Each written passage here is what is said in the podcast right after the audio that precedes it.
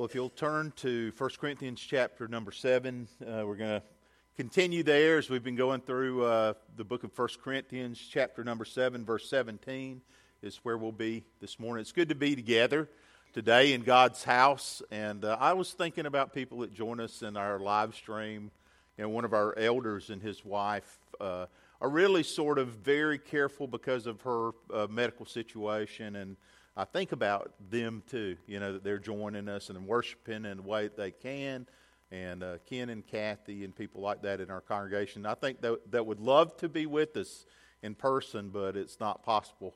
But I think about them as well as part of our congregation, grateful for you and for others that are joining us to think about God's purpose in our life and to uh, worship.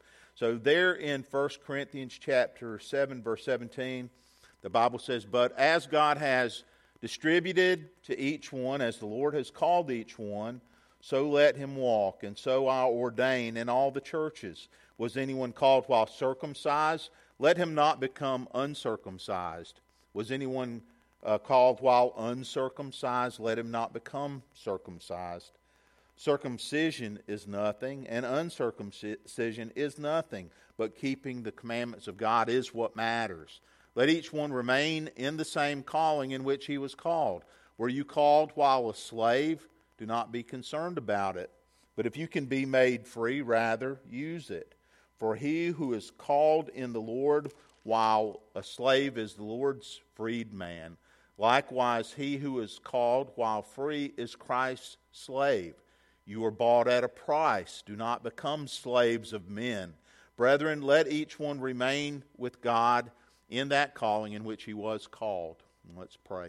Father, thank you for the Scripture. Thank you for the uh, inspiration of it by your Spirit of truth. And we pray that that same Spirit might speak now because of your Word and through your Word to us. And open our understanding, we ask, God, and use these moments that we have together to help us think about this uh, calling and this staying and standing. And we pray that you'll help us now in Jesus' name. Amen. I've uh, kind of confessed before that I have a book problem. You know, I like to read a lot, and so Amazon shows up at my house fairly often to uh, deliver books. And, you know, one thing I notice about uh, fictional characters is that you sometimes see, a, well, really often a consistent theme is that uh, there are people in the fictional characters who Or, uh, you know, could be happy in their circumstances, but they think, if I could only get to the right place, you know, if I could only go to uh, uh, the right place, or uh, I, they're always wishing to be somewhere instead of where they are, or they want out of their circumstances. I think about, like, uh, the Lord of the Rings trilogy, that um, if you are familiar, there's a character named uh, Frodo, who inherits th- this ring of power from his uh, uncle Bilbo. And he, he finds out that it's going to put him on a quest and on a, a journey that is going to be fraught with challenge and difficulty. And there's a line it, that he says to Gandalf. He says, "I wish the ring had never come to me. I wish none of this had happened." And Gandalf replies, "So do all who live to see such times, but that is not for them to decide. All we have to decide is what to do with the time that's given to us." I think that's such a powerful idea, you know, that life often is going to put us in situations that we wish we could get out of. And I think, you know, we want to escape at times. We want to be somewhere other than where we are, experiencing what we're experiencing, because life took an unexpected turn and got really hard on us all of a sudden. But the, that idea, I think, is what's in this uh, passage of Scripture, that what we really can experience is God's best, in, uh, no matter what our circumstances are, as we learn to live out our discipleship right there in that moment. We see sometimes that there really are no ideal circumstances. That's what I find now at fifty-eight years old, is that there are, are no ideal circumstances. I mean, you may get a, uh, uh, a role once in a while where you don't feel out of joint, overwhelmed. You don't feel uh, emotional pressure at an unbelievable pace. But, you know, what I find often is that there's not an ideal set of circumstances in life. And so the Bible teaches us that commitment is a uh, is learned. It's a learned behavior. It's not something that's dependent on outward circumstances. You remember the Apostle Paul says, I have what? Learned in whatever circumstances I, I'm in, therein to be content. He says, I've learned how to flourish, and I've learned how to suffer. You know, I've learned how to be abased is the way he puts it. But he says, I have learned in whatever circumstances I'm in, therein to be content. And so life is going to be challenging at times. Viktor Frankl wrote a book called Man's Search for Meaning. And he was a prisoner in a Nazi concentration camp. That was his life experience. And out of it, he ends up writing a book called Man's Search for Meaning. And really, the if you synthesize what he his experience was, he says, life never ceases to have meaning, even in suffering and death. Well, here's a person that saw all that up close and lived lived through it in a, you know, a German concentration camp. And he says, life never ceases to have meaning, even in suffering and death. So in the times we think, what possible good can come out of where I am right now? You know, the scripture shows us that, no, we can flourish right there. However it, you know, it feels on the surface or looks to us in those moments. So the, the scripture that we're going to read today, or uh, that we have read in our study, and shows us that God has a purpose for us in the difficult seasons of our life. I don't know, you know, where you are. That's how things feel for me currently. So I told my wife as I was preparing, I said, you know, I'm really preaching to myself this week. And that happens sometimes. But what what do we do when we feel like running away from our problems? And I think that's a situation a lot of us will be in at times. How do I escape this? And and what God is saying in the text is, no, rather than trying to run, run away from it, I, what I want is for you to experience me in it, right in the middle of it. So how do we do that? What do we need to have peace in less than ideal situations? Well, as we look at the passage, I think one of the answers to that question is that we remember who called us. Remember who called you. As the scripture here shows us that when I, you know, when I read these passages week after week, I look for consistent themes. Look at how often the word called appears in this passage over and over and over again. It says God called, invited, and summoned you. And so our, we remember that. We can persevere in challenging circumstances by remembering that it's God who calls us and orders our lives. I don't think, you know, when I was thinking about this in preparation, that's not uh, fatalism. You know, fatalism says that everything is already determined and we're sort of automatons. And, you know, that's not what I think the idea is. But I do think that God has an intent and a purpose in calling us to, to himself, and that he does order life, life. And we experience life as something that comes to us from, from God. We have free will, but we... God has an overarching purpose in life that we're trying to understand and walk out. So I look at people in the Bible, and one thing that I notice about them is that they often wanted to run away from their circumstances.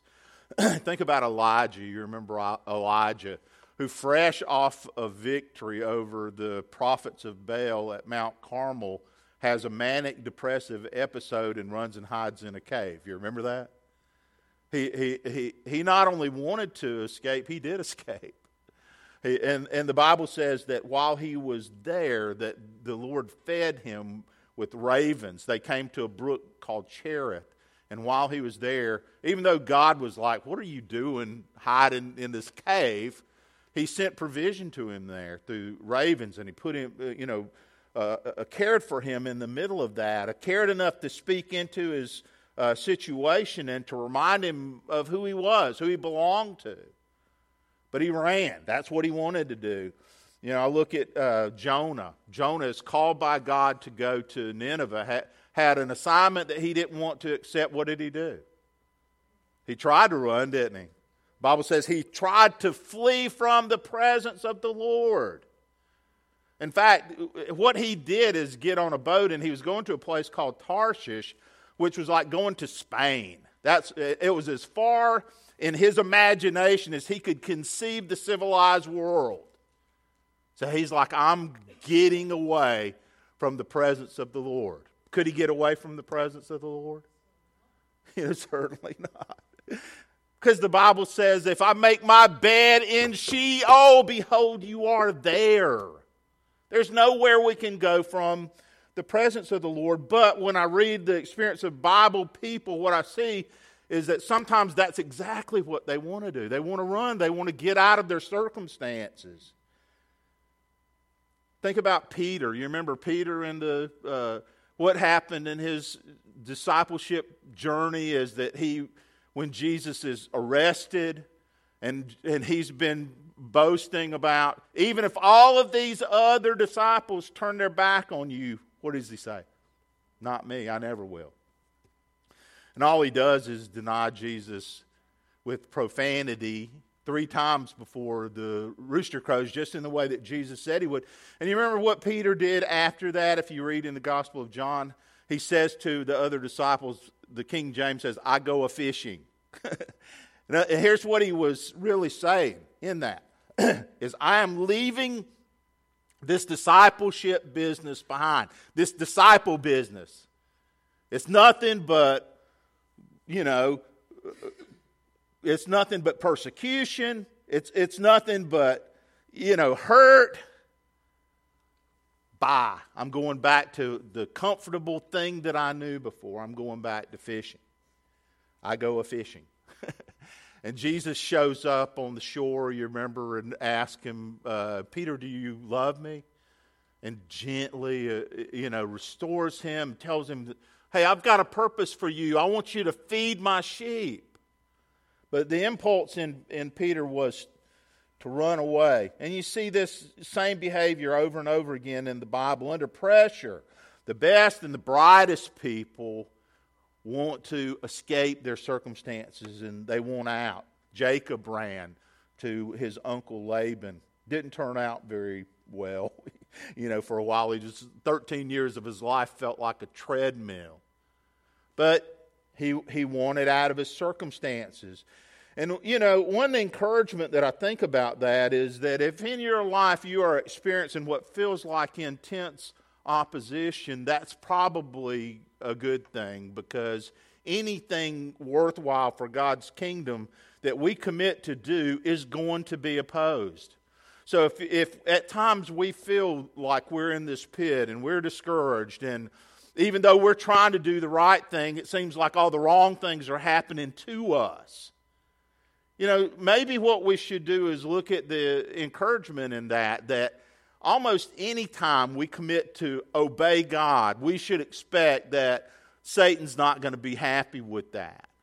And there are going to be, you know, experiences that we have that are, are going to remind us of that. I think about a person who, you know, maybe did well in difficulty was Nehemiah. You remember the story of Nehemiah in the Old Testament, how that he was uh, serving a king, Artaxerxes, and it's a, after the Jerusalem has been destroyed, and while he's there serving the king, he hears about the deplorable condition of Jerusalem, and he gets a burden. His burden is, I want to be part of rebuilding this. I want to be part of the renewal of Jerusalem, because the fact that Jerusalem is in this condition is not a Uh, the right testimony, or the way that people ought to see God. They see God through this city. This is, it's called the city of the great king, the citadel of David. And it's demolished. And he gets a burden to go back and be part of this rebuilding. And when he, he goes back there, the, there's these goons. Sanballat, uh, Tobiah, uh, Ge- uh, Geshem, I think, is the third guy in that story. But these three people are constantly a thorn in Nehemiah's side. Does he quit? Does he escape? Does he run away? No, I love what he says in Scripture. Even though he was harassed and threatened and insulted, he says, I'm engaged. This is what he said. I'm engaged in a great work, so I won't come down. Why should I start stop working and come and meet with you? Because they had said, hey, come meet with us. And the, and the, in the plot, when you read it, they wanted to, they wanted to frighten him so that he would quit on what he was doing. And he says, nope, I'm not coming down from the wall. I've got too much work to do. And I think he models for us really what our mindset should be when we're going through challenging times, is to remain and, and to stick it out and, and to keep obeying the Lord. God has a purpose for us, a calling. He's calling us into something that's bigger than us. And I don't just mean in, you know, our church's life, although I do mean that, but in your life, God is calling you to something bigger than you. I always love Ephesians chapter two, verse ten. Uh, uh, we, we know verses eight and nine uh, that say, for by grace you're saved through faith, that not of yourselves, it's a gift of God and not of works, so that no one could boast. But it goes on and it says, you are his workmanship. You are his workmanship, created in Christ Jesus for good works that God prepared beforehand that you should walk in them. I love that verse. That God created you and God formed you and God has a purpose for your life that He, you know, is working on all the time and working out through your life and your relationships. And it's hard to remember that sometimes when we feel like we're hitting a wall with people and things are a struggle. But the Bible says, no, what I want, I don't want you running away. I want you to remain. I want you to dwell, to live in this situation and live for me in it. And so sometimes we want to get out of our circumstances, but God wants to get into our circumstances. That's His, His goal. He wants in. So we remember that we've been called by God. And even though when you read the Bible, you could see, we could go over and over again, people whose impulse was like, I want out. I want to find some place that I can just get away and live an untroubled life. God says, no, I, I just want to live in the middle of your trouble. I want to be the, the person that people experience through you. But also, when I read this passage, I think about bloom, blooming where I'm planted. We remember what the gospel really means. Secondly, how do I flourish? By remembering the gospel. I think that's a challenge for people. We routinely forget our identity. Who am I? Even if, like, my behavior in my circumstances isn't the most accurate reflection of who Christ is, there are times that's a good reminder to me of what the gospel says, because the gospel says I need God. The gospel says I'm not enough. The gospel, the good news of Jesus Christ says that God came because of my brokenness. God came because I needed healing. That Jesus came because of our inadequacy. And it's easy for me in uh, difficulty to forget and to get my eyes off of who Jesus is, and to, uh, you know, get into myself a little bit. But the Scripture reminds us of God's great love for us. That's what the gospel says. And when we read the uh, text here, it gets into some things that are a little alien to us about circumcision, uncircumcision. And, you know, the idea here is like the Bible and Christianity came out of Jewishness. God started with a nation, right? The people of Israel. And God took a people who were not a people and He made them a people. He took nobodies and He made a nation out of Abraham. He says to Abraham, through you, I'm going to bless all the nations of, of the earth. And so from Abraham, He forms a country, a nation, Israel. And he, he makes them a praise to his name. And he, he promises he's going to bless the whole world through them, which was about the good news, the gospel uh, of Jesus Christ. And so the, this idea of people getting stuck in some concept about circumcision or uncircumcision, really what Paul is saying is that's not your identity. It is true that this uh, gospel comes out of Jewishness, but he says over and over again in the New Testament, now there's no longer Jew or Gentile or barbarian. He's like Christ. Christ now is the is the central idea, the good news.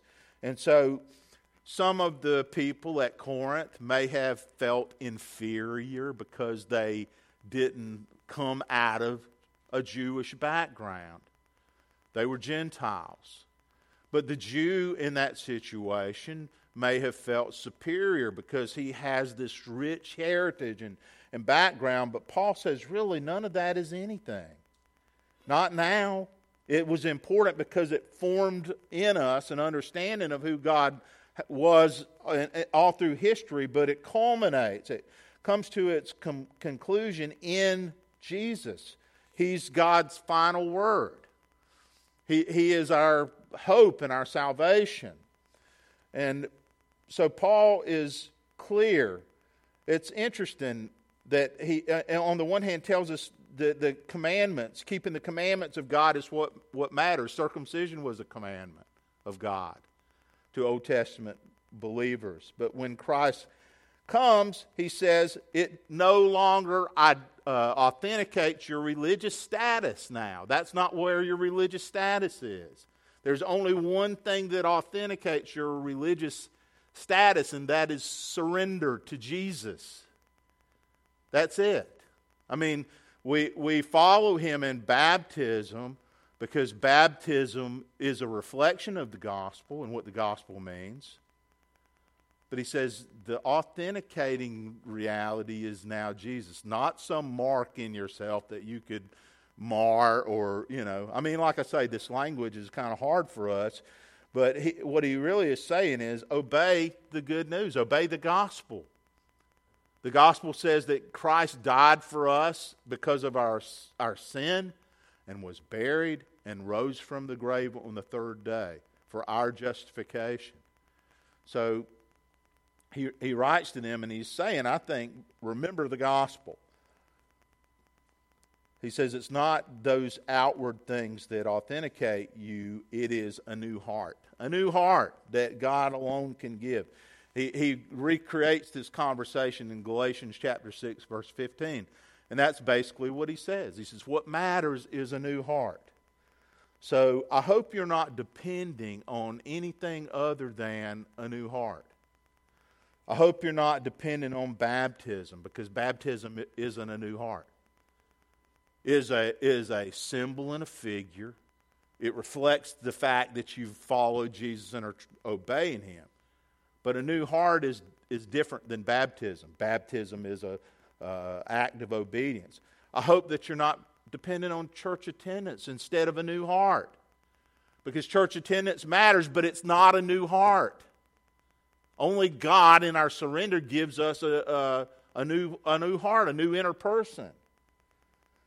And I hope you're not dependent on respectability, because respectability is not a new heart. People could think the best of you, but what matters is, is a new heart. That's what he says in Galatians six fifteen. That's what matters, a new heart. And I hope you're not dependent on a legacy. Like, my family are all Christians. No, what you need is a new heart. You must be what? Born again. You must be born again. So when we think of whose we are, we belong to Christ.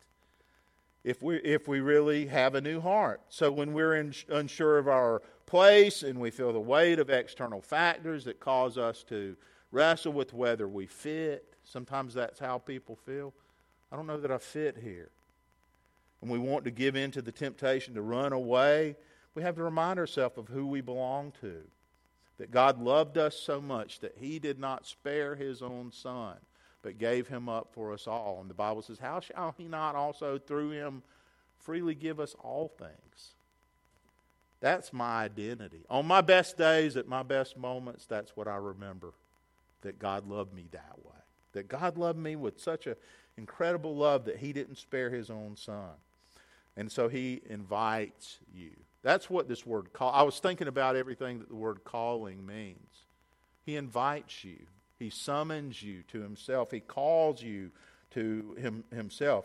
He secured you, because the Bible here says you were bought with the precious blood of Jesus. He secured you. He holds you. Nobody can snatch you out of his hand, the Bible says. That's an important thing to remember. Nobody can take you away from Jesus. He holds you. He secures you. Uh, my Father, he says, is greater than all. And nobody can snatch you up away from me. He, I, I love this expression. There's three times in the Old Testament he calls us the apple of his eye. He says, you're the apple of my eye. That's who you are. So when, you know, we think about our circumstances, we think about what he says about us and who we are. We belong to him. And so we have to get our eyes back on Jesus. And that's hard to do sometimes when life is pressing in and things are difficult. I have to remind myself to look unto Jesus. But the Scripture also says, uh, teaches us that we remember that there will never be, thirdly, an ideal context for following Jesus. There never will be. We follow him in all, you know, sort of situations. It is a pipe dream to think, you know, one day everything is going to be perfect and then I'll follow Jesus. No, we'll, we follow him even though life is never going to be ideal.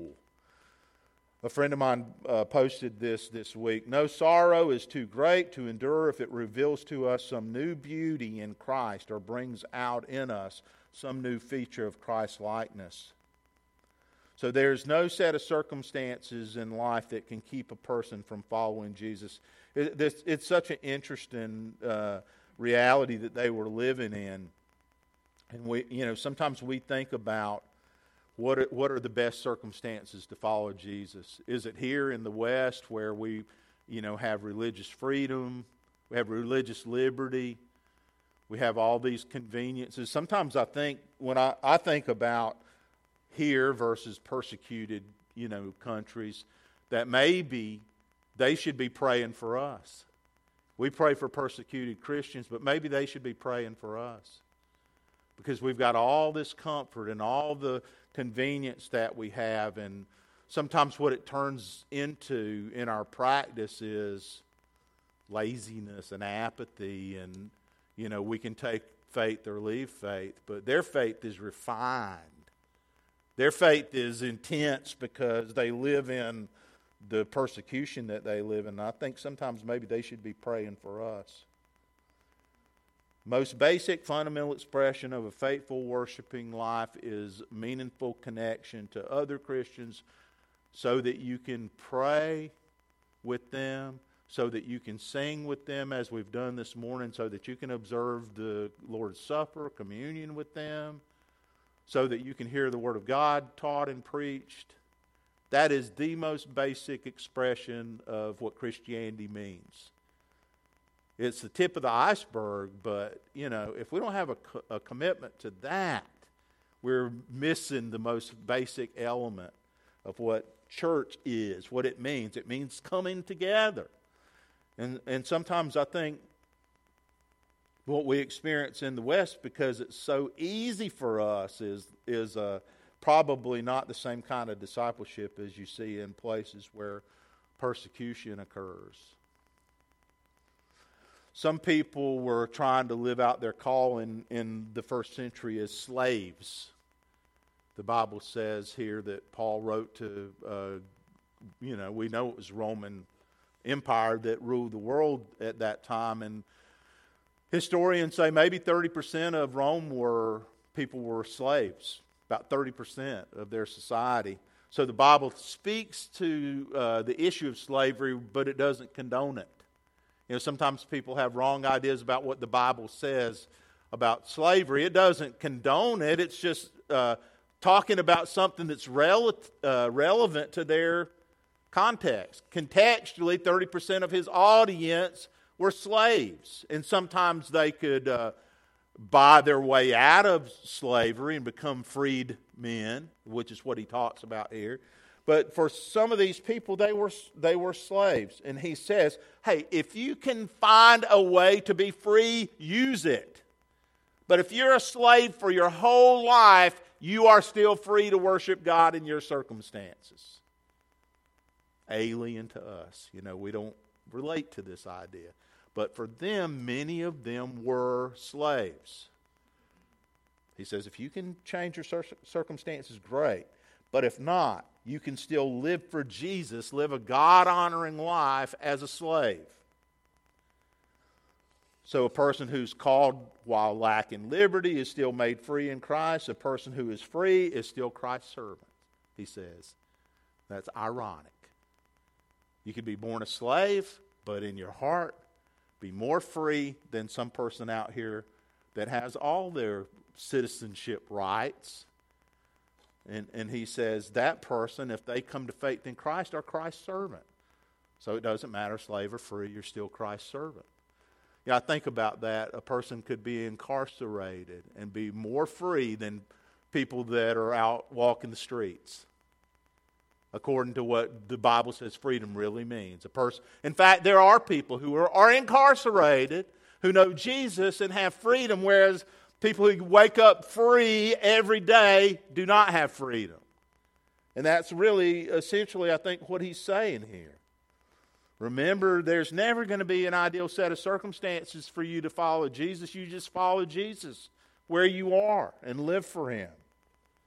And we remember also, fourthly, the price of our calling, because it talks about that again in, in uh, First Corinthians. And he's reminded them again about what it, it costs for them to be purchased, that the blood of Jesus. So he says, don't be slaves to men. And I think about what he means by that. I've shared before, when I became a follower of Jesus, I was twenty-four years old. I worked in a metal fab shop. I went to work on a Friday. One person, I came back on a Monday, a different person. I, I had received Christ between the time I left work on Friday and the time I came back on, on Monday. And the only Christians that worked with me were joyless legalists. Joyless legalists who would, would tell me stuff like, you can't listen to contemporary music. Contemporary Christian music, because it's of the devil. Stuff like that. So I, here I am, you know, uh, baby in Christ, trying to, you know, go from listening to Black Sabbath to George Beverly Shea or something, I guess. I don't know. That was my life. I'm like, well, I don't know how to be this person that I'm trying to be now. And along the way, I discovered writers like Philip Yancey, and writers like Brennan Manning, who wrote uh, the Ragamuffin Gospel. And I discovered writers who just introduced me to grace, the idea of grace, the unfettered freedom that comes to us through Jesus. That, you know, I know that the people are just trying to figure the life out, and so they make up a lot of rules that may be helpful and they may not be. But the Christian life isn't about being enslaved to other rules. No, Jesus set us free to experience life in Him. And we've already seen that doesn't mean that we're, you know, we become li- libertine, that we become immoral. Well, we build up again all the offenses that were torn down by the cross. That's not what it means. But at the same time, it doesn't mean that we become enslaved to rigid ideas that hold us Uh, captive and take away our freedom and take away our joy. And that's what the experience of faith was for me at first. And, and uh, so I was grateful to understand grace. I like, there's a g- really good book by, what's the writer's name? It's called The Grace Truth Paradox, Randy Alcorn. If you like reading, Grace Truth Paradox, Randy Alcorn. does a very good job of helping you think through, okay, what does, how does grace look in my life? How do I flesh this out? And, and uh, so that was helpful for me. Remember the price of our call, and Jesus paid this, paid this great price, but what he says here is, don't be slaves. You've been set free, don't be slaves. Don't be slaves to ideologies that will take away your freedom, because Jesus has made you free. And I think what that looks like for me is rest, R E S T, rest. You know how Jesus uh, says, take my yoke upon you and learn from me. I'm gentle and lowly in heart. You'll find what? Rest for your soul. You'll find rest for your soul. You know, when I think about my circumstances, that's what I want. I want to find some place of rest where my striving is over. My striving is done. And if I don't understand what the gospel says and means, I'll strive and strive and never rest and never accept that God already did for me everything that's necessary for me to have peace in myself. I can have peace because of the good news. I, I read a book recently where a guy described righteousness as enough, enoughness. Enoughness. It's probably a made-up word, enoughness. But righteousness is what we need, enoughness. And you're not going to find it anywhere else except for in the finished work of Jesus Christ. That's where it is. And so we remember he paid this incredible price, but not so that we could find some whole new way to be enslaved again. And then lastly, we remember the presence of Christ. I like that the last part of this passage that uh, that phrase appears. Look at verse twenty-four. Brethren, let each one remain with God, with God in that calling in which he was called, the presence of God. There's a powerful illustration of this in the life of Moses, where Moses, in conversation with God in Exodus chapter thirty-three, God tells Moses, I will give Israel the land I promised, but I will not go with you because you are a stiff-necked people and I might destroy you on the way. That's what God says to Moses. You are a stiff-necked people and I might destroy you on the way. So I'm, I'll give you the land that you prom- I promised you, but I am not going with you because you may not make it to the land if I go with you. And Moses intercedes, and I think when you read it, what you have to assume is that God is teasing faith out of Moses because God's not uneven. But Moses prays and argues and appeals, and God tells him, this is what God says, my presence will go with you and I will give you rest. Then Moses said to him, if your presence does not go with us, do not send us up from here. He, Moses says, I'd rather live in a parched, arid desert with God than in a land flowing with milk and honey and no God. You, if you don't go with us, he says, I don't want to go either. I'd rather, rather stay here in the desert of Sinai. So that's what we need is the presence of Christ with us. A writer named Anne Lamott said, hope begins in the dark, the stubborn hope, that if you just show up and try to do the right thing, the dawn will come. You wait and watch and work. You don't give up.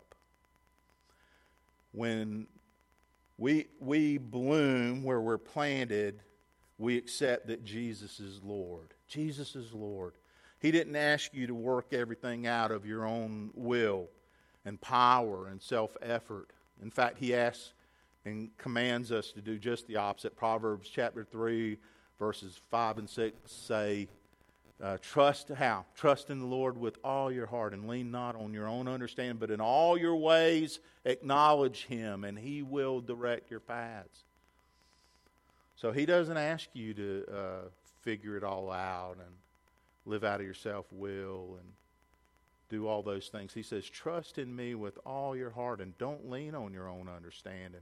That doesn't mean don't exercise your thinking capacity It just says as we're doing that, we trust that God is working in our circumstances to direct our lives. In all your ways, acknowledge Him, and He will direct your path. He'll make sure we're, we're where we're supposed to be as we surrender to Him. We can bloom when we uh, where we're planted when we recognize that what we're doing is a calling.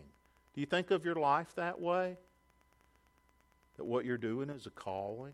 That as you parent, it's calling? That as you, you know, if you're a student, it's a calling. God put you where you are for a reason, with a purpose, so that you, what does He say? Let your light so shine before men that uh, people will glorify your Father in heaven. That they'll see your good works and glorify your Father in heaven.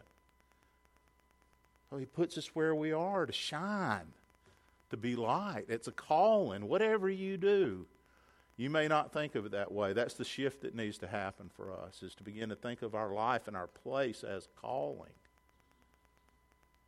And we're never going to do it perfectly, but it needs to be, there needs to be that kind of mindfulness that, hey, God put me here. God wants me to bloom right here. He's put me here. He wants me to flourish. And He wants people to experience Him through my life as a witness where I am right now. So it's a, it, your life has a calling. You've been summoned, invited to Jesus, but then it's experienced as a calling. You know, it's not just people that go off to seminary like me that God's called. Think of how few, I don't know how many people are in ministry, but it's a small portion of the world at large, right? Almost eight billion people in the world. I don't know how many of them have been to uh, seminary, but I know that that's not all the people God has called. Not even close. He calls all of us to, to be used in gospel ministry. We can bloom where we're planted when we're doing it as a calling. Don't be enslaved to other people's opinions. They aren't God. Through prayer and good counsel, and especially Scripture, follow God and trust in the Lord and wait on the Lord. You know, sometimes that is the difficult thing, is waiting. Being patient in our situation. Uh, because, you know, the analogy the Bible uses a lot is that, like the things that we do. Uh, Galatians uh, chapter six, I think it is. It says, um, don't go grow weary in well-doing. At just the right time you'll reap if you don't lose heart. Don't grow, grow weary in well-doing. At just the right time you'll reap, reap if you don't lose heart. So the idea is like you planted something and you don't go dig it up and see how it's doing. You got to give it time. You let it, you know, cultivate. And so patience, you know, sometimes that's what we need. Don't grow weary in well-doing. Keep doing what you should be doing. Keep doing the right thing. Keep worshiping and witnessing and giving of your life. And the Bible says at just the right time we'll reap. If we don't, the old King James says faint. Quit. Lose heart. Check out. Don't obsess over things you can't control. I know none of you do that, right? Only me. Don't obsess over things you can't control. Trust in the Lord. Rest in Him. Follow Him. The Bible says that we'll be able to bloom. Even if everything in our life doesn't make sense, isn't perfect, well, welcome to the human race for the rest of your life. And just be faithful and keep surrendering to Him where you are. Let's have a word of prayer, and we'll have a time of commitment. We'll sing a song as we conclude. If you would uh, like prayer, I would be happy to pray with you this morning. Alvin is one of our elders. Brother Barney is one of our elders. All of us would be happy to pray with you. There's a commitment that you need to make, perhaps to surrender your life, to follow Jesus as your Savior. He's already paid the price for. All we have to do is respond and surrender and repentance. God, I want to turn away from the life I've been living. I want to live the life I was made for. And He says, whoever cries out to me that way, will be saved, will be rescued. And so whatever the need is today, after we prayed, we'll ask you to stand with us, to sing. And then if I can help you and pray with you, I'll be happy to. Father, thank you for the Scripture and how it outlines for us that even though at times uh, life will uh, not reflect some perfect thing we had in our mind, you, you're still able to bless and use our lives in those times. And we pray, Father, that we'll recognize who you are and whose you are. We belong to you. You've loved us so much, and that you will never leave us or forsake us. And I pray that you will take our life and use it to shine your light. Even if it feels like darkness where we are, God, that we'll shine the light, and the light will be that much brighter because of the darkness around us, God. But use our lives, we pray, as we surrender them to you in Jesus' name. Amen. Would you stand with me?